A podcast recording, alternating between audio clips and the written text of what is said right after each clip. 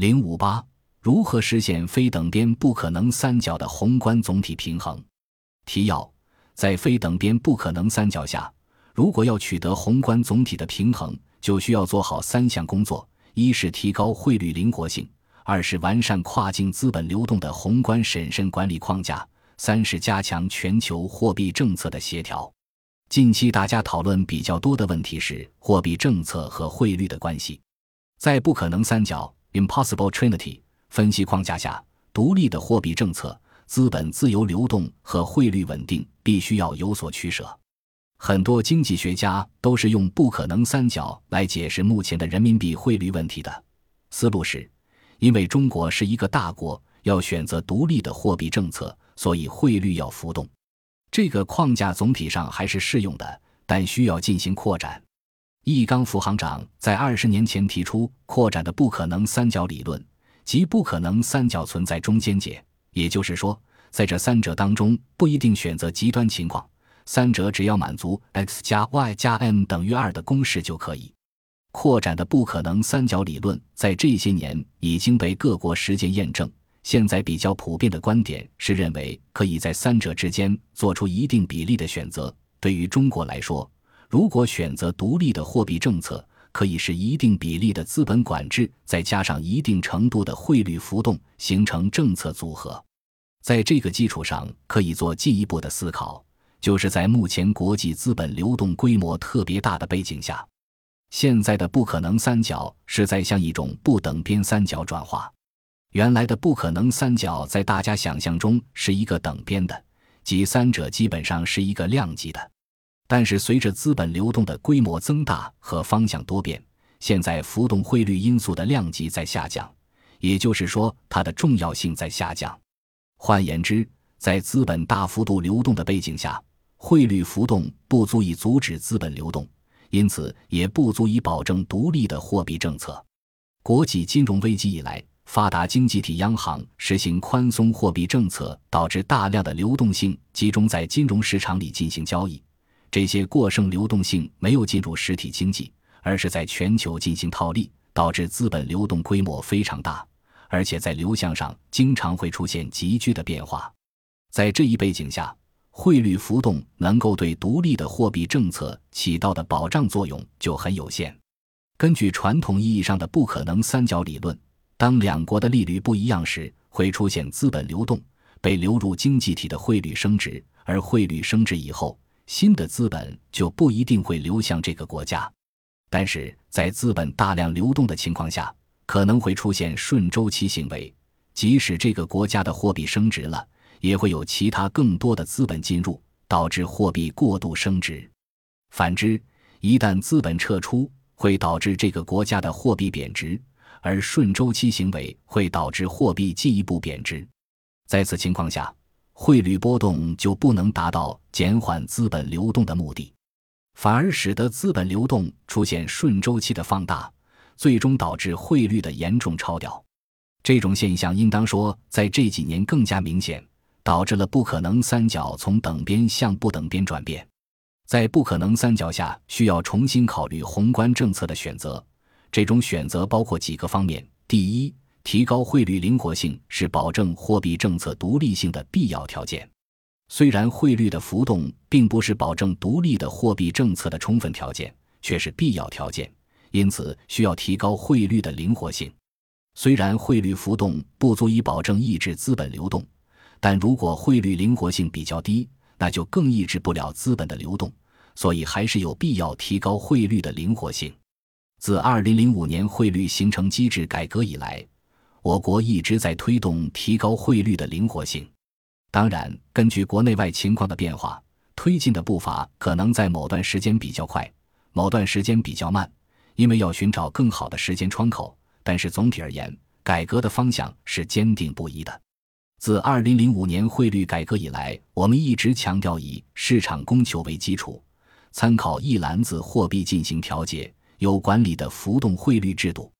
但是以市场供求为基础，怎么具体体现？二零一五年八月十一日，汇改通过完善人民币对美元汇率中间价形成机制，明确了以市场供求为基础的具体含义。做市商在每日银行间外汇市场开盘前，参考上日银行间外汇市场收盘汇率，提供当日人民币对美元汇率中间价的报价。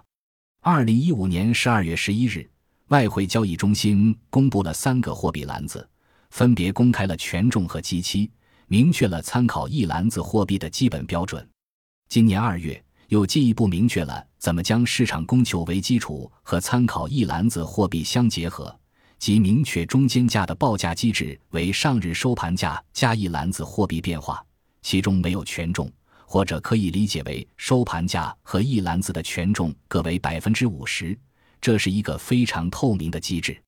通过上述改革，逐步明确了人民币汇率形成机制，兼顾了以市场供求为基础。参考一篮子货币和稳定市场预期，最终结果是提高了汇率的灵活性。我们已经看到人民币对美元的波动率在明显提升，而且人民币对美元的波动幅度要大于人民币对一篮子货币的波动，这说明人民币汇率保持了对一篮子货币的基本稳定。这里要说明的是，如果中间价形成机制是上日中间价加一篮子货币变化。就等同于盯住一篮子货币，而我们实施的中间价形成机制是上日收盘价加一篮子货币变化，其中收盘价反映了市场供求。这样的机制就不完全是盯住一篮子货币，而是参考一篮子货币。为什么是参考呢？因为有供求因素，供求因素就体现在收盘价上。人民币对一篮子货币的有效汇率每天都会有微幅的变化。这种变化反映的就是上日收盘价和上日中间价之间的差距，是市场供求的体现。所以，这个机制充分考虑到了以市场供求为基础，参考一篮子货币进行调节以及稳定市场预期三个因素。因为增强了透明度，加强了市场沟通，所以市场逐渐理解了这个机制。这一方面提高了人民币对美元汇率的灵活性。保持了人民币对一篮子货币汇率的稳定，另一方面又兼顾稳定了预期，目前已经取得了一定的效果。总的来看，人民币汇率机制的改革方向应当是汇率的灵活性逐渐提高，同时保持预期的平稳。第二，完善跨境资本流动的宏观审慎政策框架。汇率的浮动并不是保证独立的货币政策的充分条件，还需要其他方面的配合。即在非等边不可能三角下，还需要在资本流动方面进行一定的管理。传统意义上讨论比较多的是资本管制，而资本管制存在很多问题。一些新兴市场经济体发现，越是资本管制，越易形成恐慌，恐慌导致更大的资本流动，并且资本管制需要逐笔审批、数量化管理，会带来很多相关的问题。考虑到资本流动具有很强的顺周期特征，所以需要加入一些负反馈因素进行逆周期调节，即对资本流动进行宏观审慎管理。发达经济体的资本向下完全自由兑换，因此在资本流动的宏观审慎方面没有太多的管理。而新兴市场经济体虽然已经有一些尝试，但是还没有形成一个比较系统的体系。对此，我们进行了有益的探索。对跨境资本流动进行宏观审慎管理，主要包括三个方面：一是外汇市场宏观审慎管理，包括对一些衍生产品交易施加准备金要求；二是对跨境融资进行本外币一体化的宏观审慎管理，将企业和金融机构的跨境容人人民币和外汇资金与其净资产或资本金挂钩；三是比较有特色的方面，对离岸人民币的流动性进行宏观审慎管理。初步构建起一个相对完整的跨境资本流动的宏观审慎政策框架，它是一种透明的、非歧视性的、价格性的管理体系。通过这个管理体系，能够抑制过度的资本流动冲击。对跨境资本流动进行宏观审慎管理是未来的一个发展方向。我们希望通过探索形成一个比较完善的政策框架，对其他新兴经济体也可能有一定的借鉴意义。第三，加强全球货币政策的协调。即使有了比较灵活的汇率以及宏观审慎政策框架，能否保证有完全理想意义上的独立货币政策？在资本流动规模增大的背景下，全球有没有真正独立的货币政策？这可能也是需要探讨的问题。过去我们说只有美国有，别的国家都没有。现在看来，美国也没有完全独立的货币政策，因为美联储也要考虑其货币政策的溢出一回流效应，即美联储货币政策影响到其他经济体之后，会反过来再影响美国。所以在资本流动的大背景下，有必要加强货币政策的国际协调。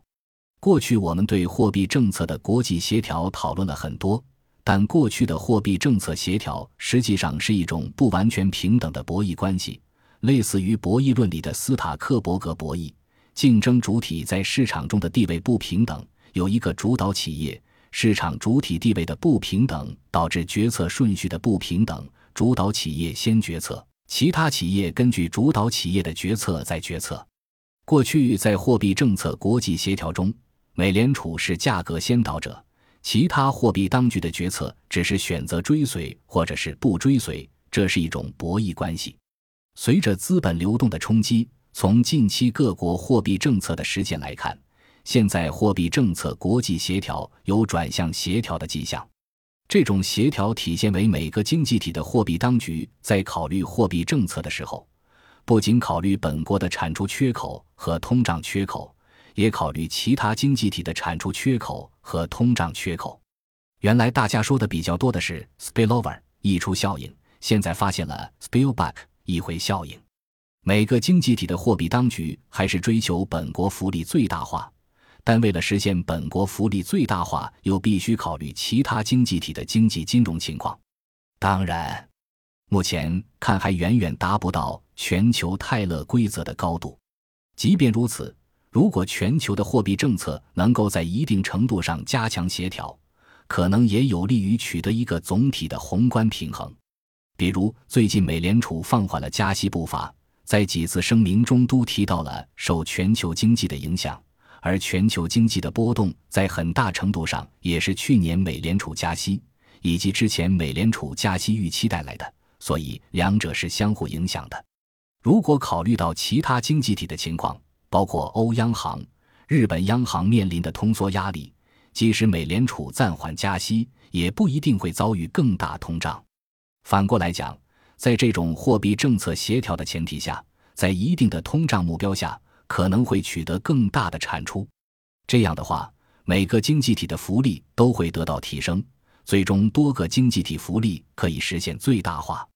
总体而言，在非等边不可能三角下。如果要取得宏观总体的平衡，就需要做好三项工作：一是提高汇率灵活性；二是完善跨境资本流动的宏观审慎管理框架；三是加强全球货币政策的协调。本集播放完毕，感谢您的收听，喜欢请订阅加关注，主页有更多精彩内容。